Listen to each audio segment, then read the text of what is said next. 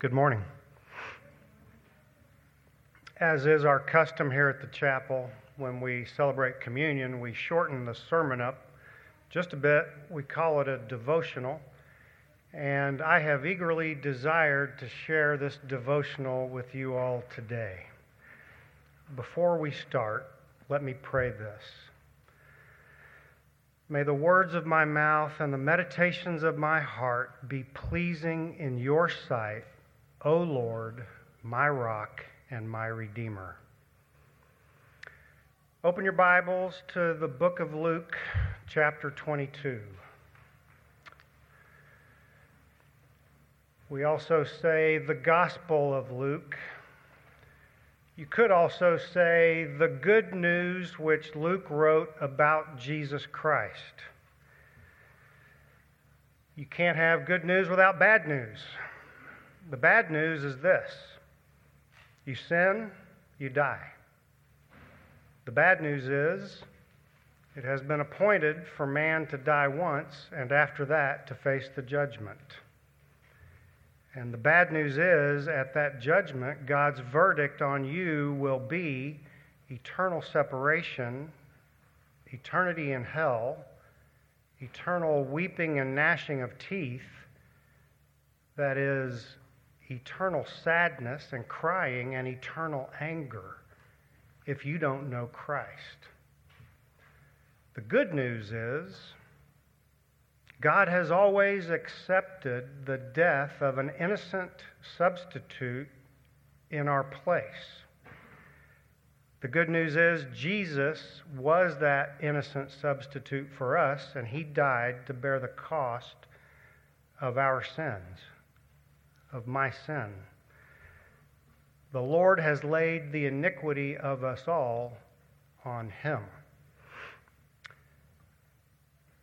The good news is when you believe in Christ, at that judgment, God's verdict on you will be good. He will look on you as having the righteousness of Christ, and He will grant you eternity with Him in heaven, where you will have eternal joy. That's the gospel message. It's been preached for 2,000 years. It never gets old.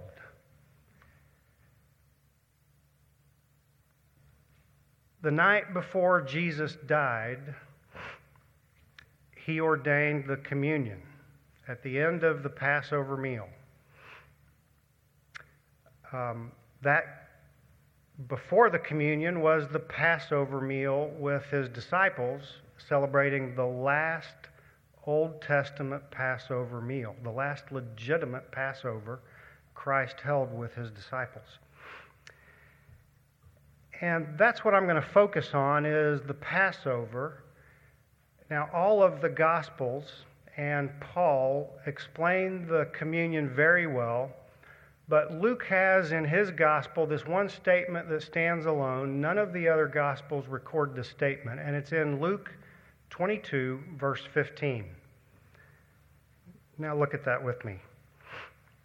And he said to them, I have eagerly desired to share this Passover meal with you before I suffer. For I tell you, I will not eat it again until it finds fulfillment in the kingdom of God. This devotional, this message is going to be a question and answer type message. I'm going to ask you a question, and then I'm going to give you five multiple choice answers. We're going to meditate and think on each one of those. The question is this Why did Jesus eagerly desire to eat that Passover meal with his disciples? Answer A. He was a man and he desired fellowship with his disciples. We know that Christ was fully God. We know that he was also fully man. Men have feelings, men have emotions, men were made for relationships. Jesus had a very close relationship with his disciples. Um, consider this Christ said regarding some of his disciples, he said, For whoever does the will of my Father in heaven is my brother or sister or mother, closer than a friend, you know, an immediate relative of Christ if you if you know him and do the will of his Father. Men enjoy fellowship, especially with those who are like minded. Consider Jonathan, Saul's son, and King David. Here's what Samuel wrote about their relationship. The soul of Jonathan was knit to the soul of David. We know from the stories they had a very close relationship, like mindedness. Uh, Psalm 119 has a verse that says this speaking to God, I am a friend to all who fear you, to all who follow your precepts. I am a friend to all who fear you and to all who follow your precepts. That's the like mindedness that we share and the, the like mindedness that Christ shared with his disciples because his disciples believed in him. The last part of that verse Jesus said, I will not eat it again until it finds fulfillment in the kingdom of heaven. Now consider him as a man. What if I told you this is your last holiday meal for 2,000 years? You're not going to celebrate it again. Wouldn't you want that to be a special event and one to remember? I think Christ, the man, really wanted this to be a special occasion with his disciples because it was the last Passover meal he would share with them in his physical body.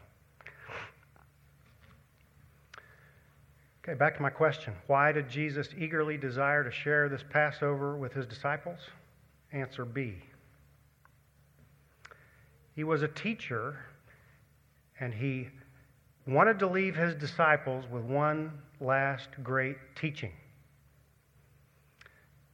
Much was written about this Last Supper. All of the uh, Gospels have some text regarding what Jesus said.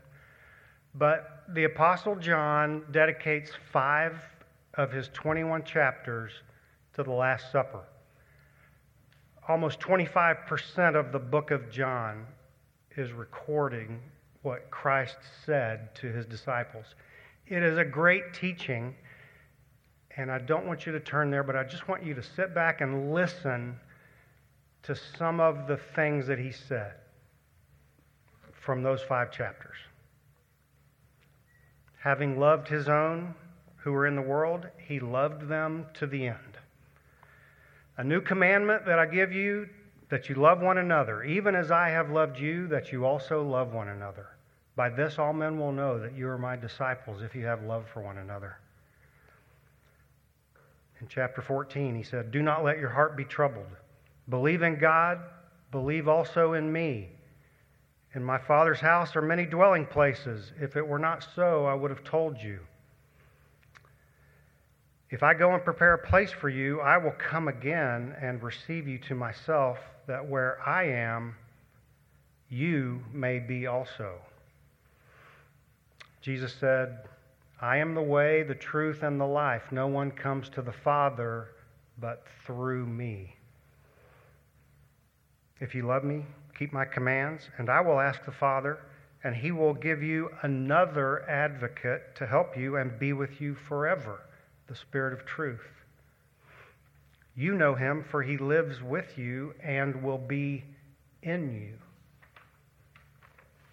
On that day, you will realize that I am in the Father and you are in me, and I am in you.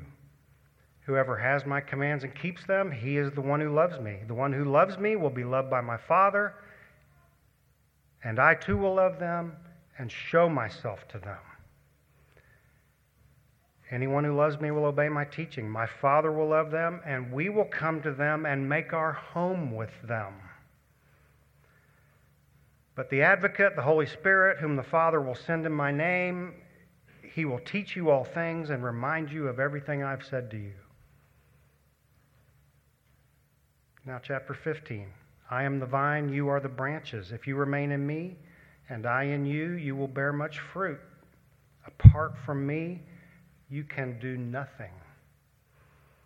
If you remain in me and my words remain in you, ask whatever you wish, and it shall be done for you.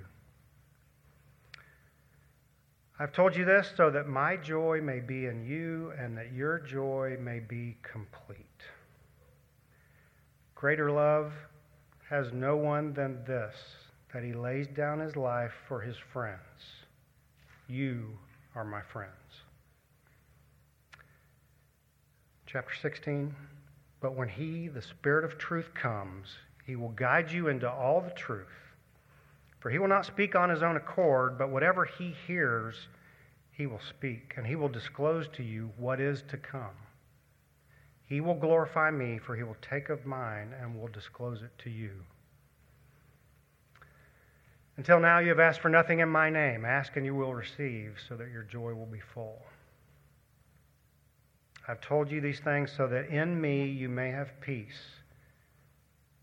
In the world you will have trouble, but take heart, I have overcome the world.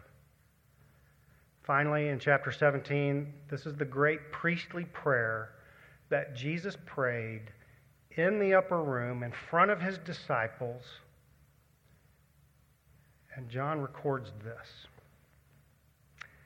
This is eternal life that they may know you, the only true God, and Jesus Christ, whom you have sent. And finally, he's praying to the Father, and he says, Sanctify them by the truth. Your word is truth.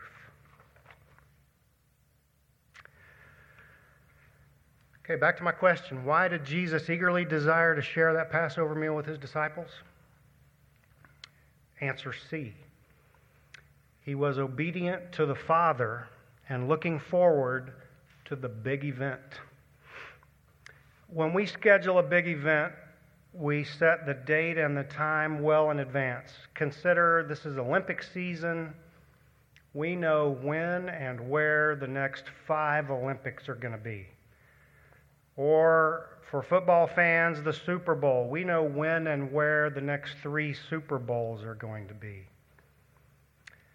Or, dads, consider the wedding that you're holding for your daughter. You know the time, you know the place, the location, you know the you also know the attendees who will come. Likewise, the big event in the history of the world is the crucifixion. God had set that date and time and location. He knew all of the players and all the, the people that were going to be there. Um, the entire history of the world hinges on the crucifixion of Christ. Everyone in the Old Testament was looking forward to the one who was to come. Everyone in the New Testament looks back to the one who came. Jesus knew what was going to happen. He knew the pain that he was going to suffer at the exact hour. He knew the physical pain that he would experience because he was a man. But more importantly, he knew the spiritual pain he would experience by taking all of our sins on him and experiencing the wrath of God. But yet, he was obedient to the Father and looking forward to this big event. He humbled himself and became obedient to death, even death on a cross. Therefore, God exalted him to the highest place and gave him the name that is above every other name, that at the name of Jesus every knee should bow and every tongue confess that Jesus Christ is Lord to the glory of God the Father.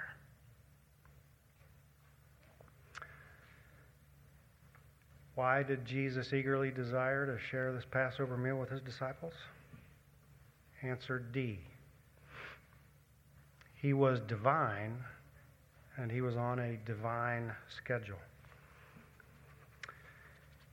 Like I said previously, he knew exactly when it was going to happen. Christ is part of the Trinity. He has the omniscience and the sovereignty of God. He, he knew all of the players that were going to be involved. And he knew it was going to happen. There were many of these players that did not want him crucified during the Passover. Consider the chief priests. Matthew says the chief priests schemed to arrest Jesus secretly to kill him. But they said, not during the Passover, or there may be a riot among the people. The chief priests wanted to lock him up put him aside away from the crowd until after the two million people left Jerusalem because they were afraid of the crowds. They did not want him exposed in the Passover celebration in public. Judas knew this. Judas was given those instructions to find a place privately where he could turn him over to the Jewish authorities. The Passover meal would have been an ideal location because all of the Jewish community would be in the houses, in, the, in their small groups, in rooms, and not out in the public squares, including Christ and his disciples. And Judas knew that, so that's why Luke records this up in starting in verse 8, 22 8. Luke says, Jesus sent Peter and John, saying, Go and make preparations for us to eat the Passover. Where do you want us to prepare it? They asked. He said, As you enter the city, a man carrying a jar of water will meet you. Follow him to the house that he enters. Say to the owner of the house, The teacher asks, Where's the guest room where I may eat the Passover with my disciples? He will show you a large room upstairs, all furnished. Make preparations there. This was an unnamed man carrying a jar of water. It was an unnamed owner of the house. The house where it was located was not identified. It was an unscheduled reservation.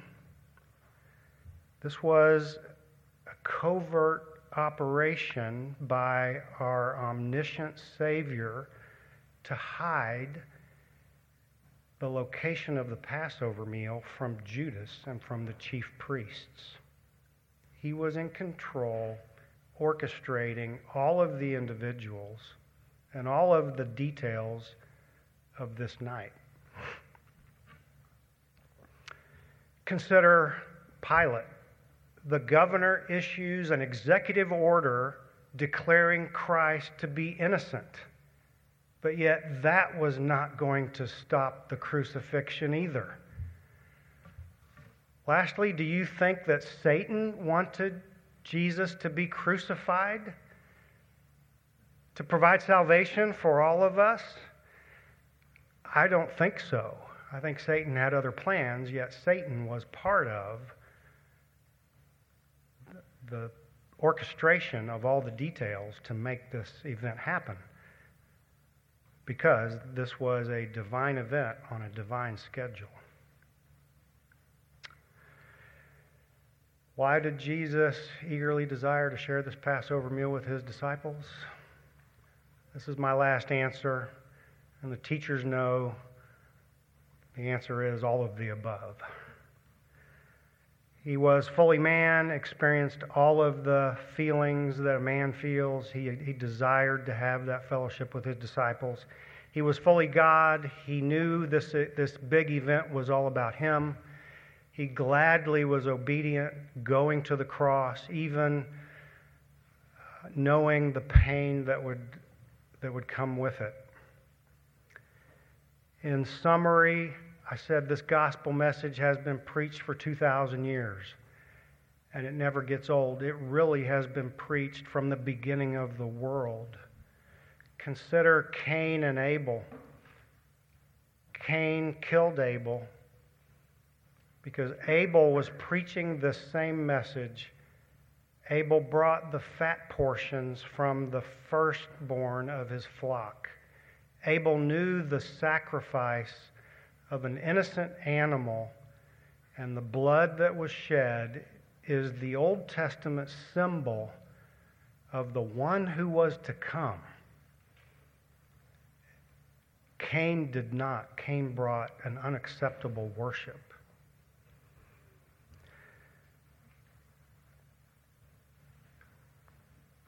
Kind of in keeping with my theme about the food and the drink, we as believers come to the table.